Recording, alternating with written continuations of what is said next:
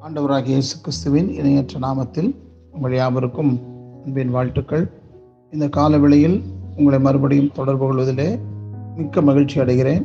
கடவுள் ஏற்படுத்திய ஆசீர்வாதமான இல்லறம் என்கிற தலைப்பிலே இப்பொழுது நாம் பார்ப்பது பொறுப்பான பெற்றோர். அதுவும் இந்த காலவெளியில் கோபத்தை கையாளும் வழிகள் என்ன என்பதை குறித்து நாம் தியானிக்க இருக்கிறோம்.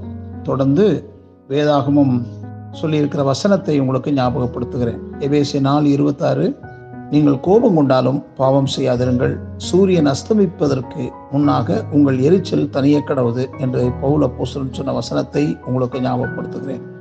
கோபத்தினால் மற்றவருடைய உணர்வுகளை காயப்படுத்தவும் உறவுகளை முறித்து விடவும் இயலும். அதே கோபத்தினால் மற்றவர்களை நெறிமுறைப்படுத்தி உதவிடவும் நமது மனித உறவுகளிலே புதிய வலுவூட்டவும் இயலும். ஒரு கிறிஸ்தவன் தன்னுடைய கோப உணர்வுகளை தானே தனது பலத்தினால் கையாள திருமறை ஒருபோதும் ஊக்குவிக்கவில்லை.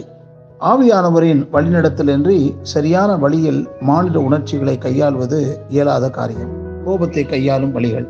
குடும்ப உறவிலும் மனைவி பிள்ளைகள் உறவினர் ஏனைய பிற உறவிலும் நண்பர்கள் உடன் ஊழியர்கள் அண்டை அயலார் தீமை பயக்கும் கோப உணர்ச்சிகளை கையாளும் பனிரெண்டு படிகள் யாவை என இப்பொழுது காண்பதாம் ஒன்று நீங்கள் உணர்ச்சி வசப்படுகையில் அவற்றினை எவ்வண்ணம் எதிர்கொள்கிறீர்கள் என்பதை கவனமாயிருங்கள் வேகத்தில் எடுக்கப்படும் முடிவுகள் அதாவது உணர்ச்சி வேகத்தில் கொந்தளிப்பான ஒரு சூழ்நிலையில் எடுக்கப்படும் முடிவுகள் எப்பொழுதுமே தவறாகவே இருக்கும். கோப உணர்வு தலைதூக்கி நிற்கும் போது மூளையில் சிந்திக்கும் செயல் தடைப்படுகிறது உங்கள் சிந்தனை ஓட்டத்தை தடை செய்ய ஒட்டாதிருங்கள். உங்கள் சிந்தனை செயல்பட நான் எப்படிப்பட்ட உணர்ச்சியால் ஆட்கொள்ளப்பட்டுள்ளேன் என உங்களை நீங்களே கேட்டுக்கொள்ளுங்கள்.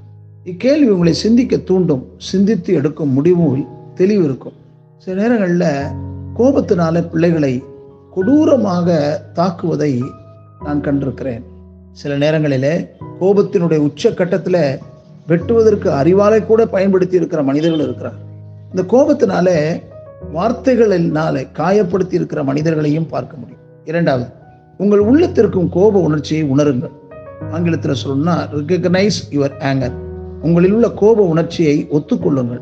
உங்கள் மனதில் உள்ள கோபத்தை ஒத்துக்கொள்வதால் நீங்கள் கோபப்படத்தான் வேண்டும் என்ற கட்டாயம் இல்லை ஒத்துக்கொள்ளச் செய்வது உங்களில் உள்ள உணர்ச்சியை புரிந்து கொள்வதற்காகவே மூன்று உங்களில் கோப உணர்வு ஏன் எழுந்தது என அறிய முயலுங்கள். பெரும்பாலும் நம்மில் எழும் கோபங்கள் நமது சுயநலத்தினால் ஆனவையே. நீங்கள் எதிர்பார்ப்பது போல் மற்றவர்கள் நடக்க வேண்டும் என்று உங்களில் உள்ள உணர்ச்சியை புரிந்து கொள்வதற்காகவே. மூன்று உங்களில் கோப உணர்வு ஏன் எழுந்தது என அறிய முயலுங்கள் பெரும்பாலும் நம்மில் எழும் கோபங்கள் நமது சுயநலத்தினால் ஆனவையே. நீங்கள் எதிர்பார்ப்பது போல் மற்றவர்கள் நடக்க வேண்டும் என்று விரும்புகிறீர்கள். அவர்கள் அப்படி நடக்காவிட்டால் கோபம் அடைகிறீர்கள்.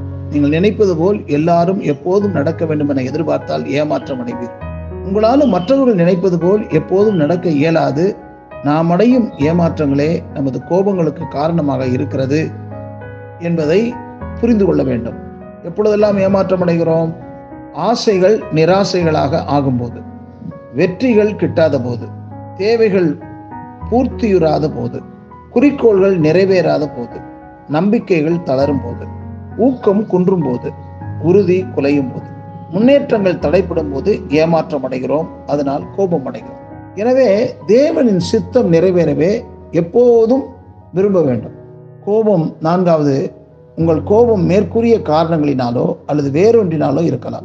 அப்படிப்பட்ட நேரங்களில் உங்களை நீங்களே கேட்டுக்கொள்ள வேண்டிய கேள்விகள் ஏன் கோபம் ஏமாற்றத்தினால் உண்டானதா? என் கோபம் ஏமாற்றத்தினால் உண்டானதா? ஏமாற்றம் என்றால் அது எப்படிப்பட்ட ஏமாற்றம்? என் ஏமாற்றத்திற்கு அது அல்லது யார் காரணம்? இக்கேள்விகள் பெரும்பாலும் கோபத்தின் உச்சியிலிருந்து சமநிலைக்கு கொண்டு வரும். நீங்கள் கோபம் கொள்ளா சூழலை உருவாக்க முயலுங்கள். நான் கோபம் ஒருபடி மற்றவர்கள் நடப்பதற்கு நான் எவ்வகையிலாவது காரணமாக இருக்கின்றேனா என உங்களை நீங்களே வினாவி தெளிவுறுங்கள். பதில் ஆம் எனின் அச்சூழல் உருவாவதை தவிருங்கள் உங்கள் உள்ளில் கோபம் பற்றி எரியினும் கோபத்தை காட்டுவதுதான் உங்கள் முன்னுள்ள பிரச்சனைக்கு தீர்வா என நிதானியுங்கள் உங்கள் கோபத்தினால் உருவாகக்கூடிய பின் விளைவுகளை பட்டியலிடும் உங்கள் முன்னுள்ள பிரச்சனைகளுக்கு சிறந்த பிரதி செயல். கோபம் மட்டும்தானா? அதனை அன்பாலும் இரக்கத்தாலும் புரிந்து கொள்ளுதலாலும் எதிர்கொண்டு கோபத்தை ஏன் தவிர்க்கக்கூடாது செயல்படுங்கள். ஆண்டவர் நிச்சயமாய் உங்களை அற்புதமாய் நடத்துவாராக. ஆமேன்.